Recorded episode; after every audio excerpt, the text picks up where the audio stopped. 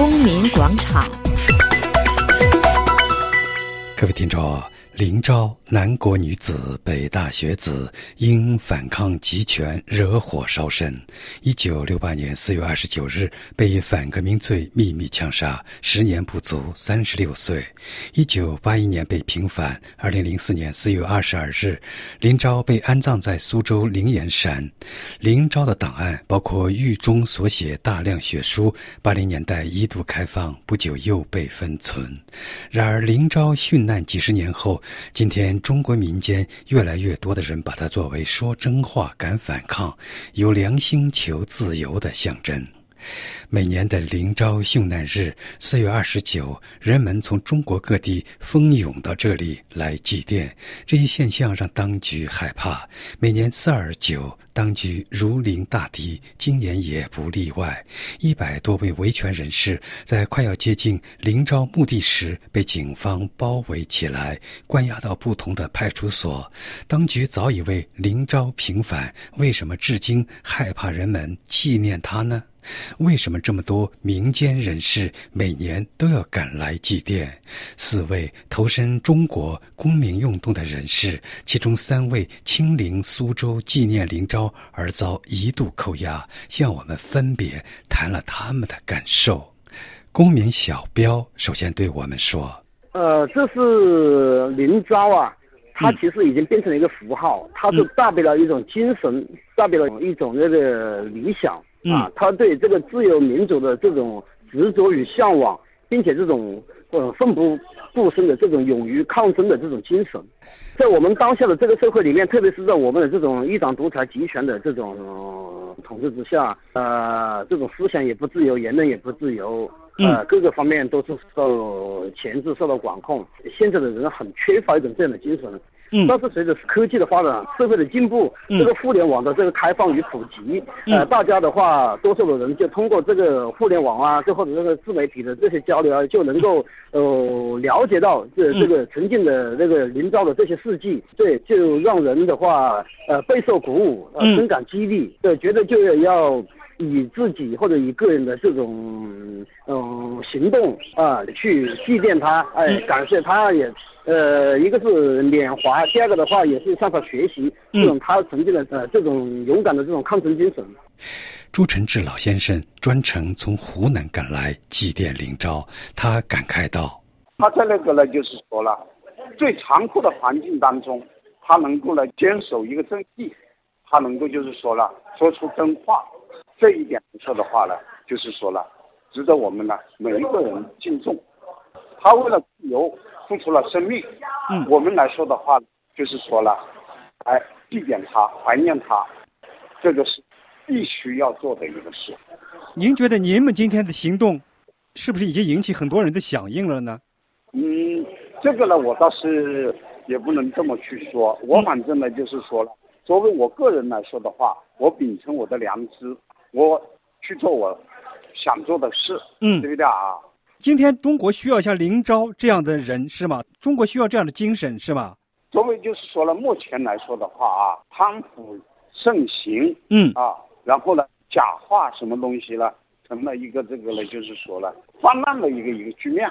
像林昭呃女士啊，她这种呢，就是敢于说真话、敢于坚持真的人，的的确确，现在是太少太少太少。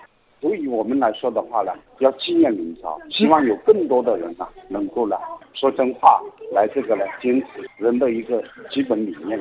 想问您，就是说这个林昭，呃，已经逝世好多年了，而且其实官方也已经为他平反了。那么今天好多人去祭奠他，为什么还是官方有点如临大敌啊？把好多人抓走不让去，这是为什么？他们害怕什么呀？你觉得？这就是这种集权制度下的他们的一种心虚与胆怯。当局呢，可能在林张女士逝世以后，后面也给她平反，但是现在的话，她还是就是害怕这种精神与这种理念传承下去。嗯，这样的话，对执政者、对当局的这种统治地位是受到严重威胁的。贾品是广东街头运动的参加者，去年因为在东莞参加举牌抗议而遭关押，失去工作后成了专业的维权人士。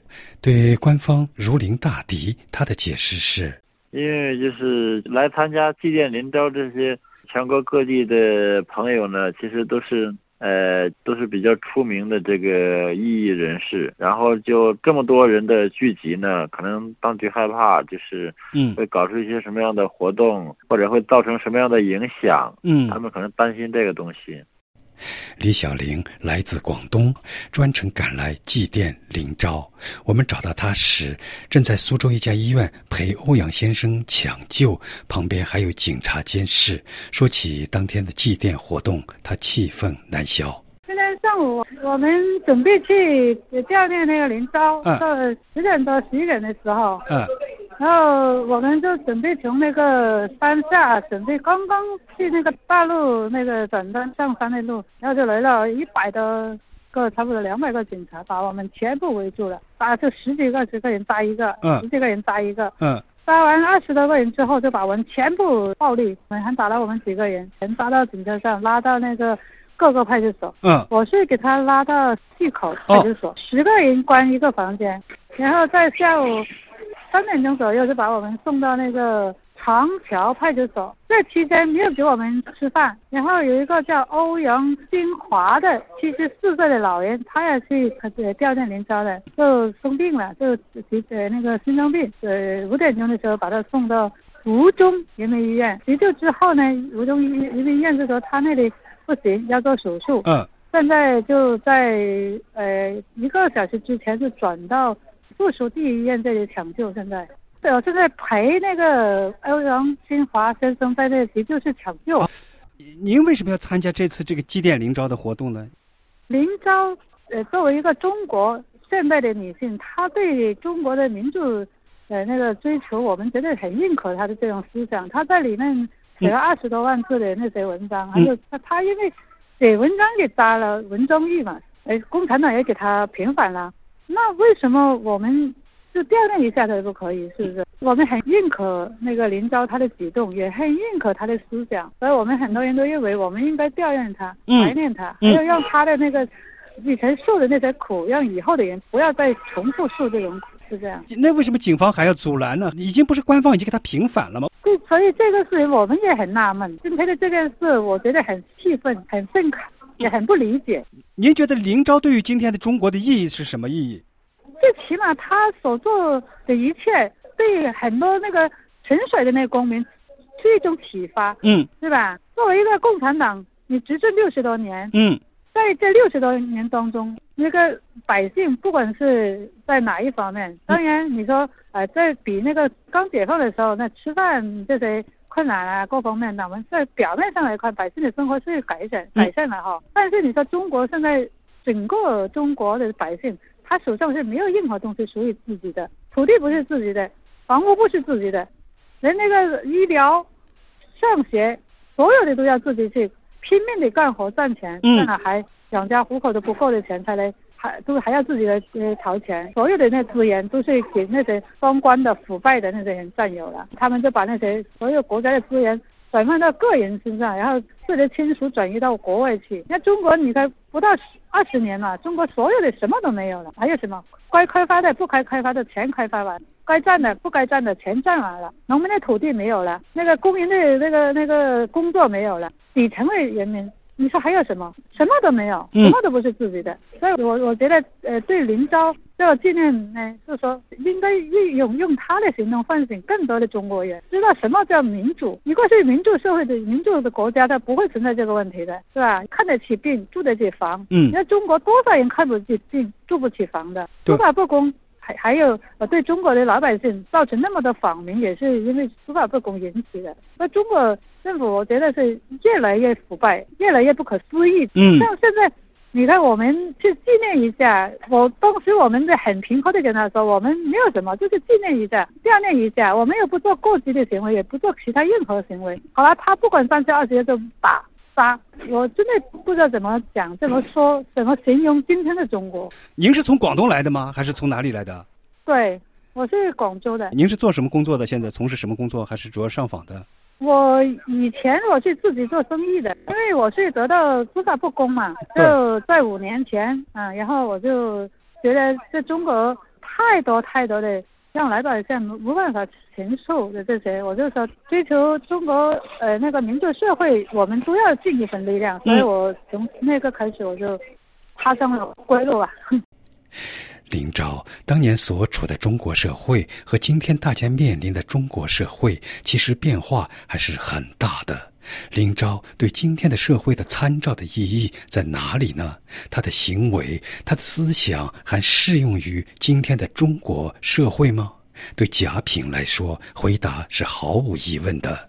当然有，当然有，因为他的那个时代呢。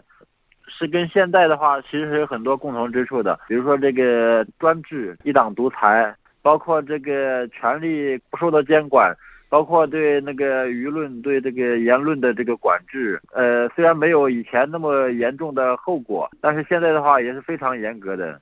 就是从这点，专制社会这个特性是仍然没有变化的，对吧？对对对对，嗯，只不过是现在走出来反抗的人没有以前那么严重的后果了。对，要不然你今天还在这里接受采访呢？要不然我今天可能要么就在牢里面了，要么可能就也被。是是，你和你的朋友们，你们今天来祭奠呃林昭，你们想走一条什么样的路？你们想最后达到一个什么样的目标？你们想做什么？最终目标的话，其实很简单了，就是实现中国的自由民主这个事业。短期的目标吧，我我个人认为啊，嗯，通过这样的一些活动，更加能够唤醒呃更多的网友，让他们从网络走到现实当中来，并且不断的带动更多朋友。然后呢，就是大家一起来提高公民意识，然后一起推动这个建设这个将来的中国的这个政治上的民主吧。您已经是非常的这个投入了。呃，那么自从您参加这种公民运动以来，你们周围的人是大家都会受到你们的感召了，还是这个慢慢的？您觉得人们逐渐在意识到这些问题、维权这些问题啊？在这个肯定的，因为这个可以从两方面来说。第一方面呢，是当局在那个逼迫呃民众觉悟。因为你像这种强拆啊，包括那种各种的不公平的这些事件呢，嗯，都在启发着很多人。还有另一个方面呢，就是现在的网络高度发达，然后呃，很多朋友就是大家思想都是通过网络啊，主要是以网络为主吧，这样的一些途径受到了很多启蒙，所以就那个越来越多人都在那个反思社会上的一些问题，反思中国的这个制度各方面的一些个不足之处。您对中国的前途有信心吗？对现任体制有信心吗？啊，对现在的体制啊，嗯，这个我就不直接评价了。我的愿望就是，呃，希望中国能够在那个法律能够就是法治，呃，就是各方面越来越公平，越来越自由，越来越平等。各位听众，您刚刚听到的是《公民广场》专题节目。李小玲、贾品、朱晨志、公民小彪谈为什么要祭奠林昭。本次节目由安德烈主持，感谢各位收听。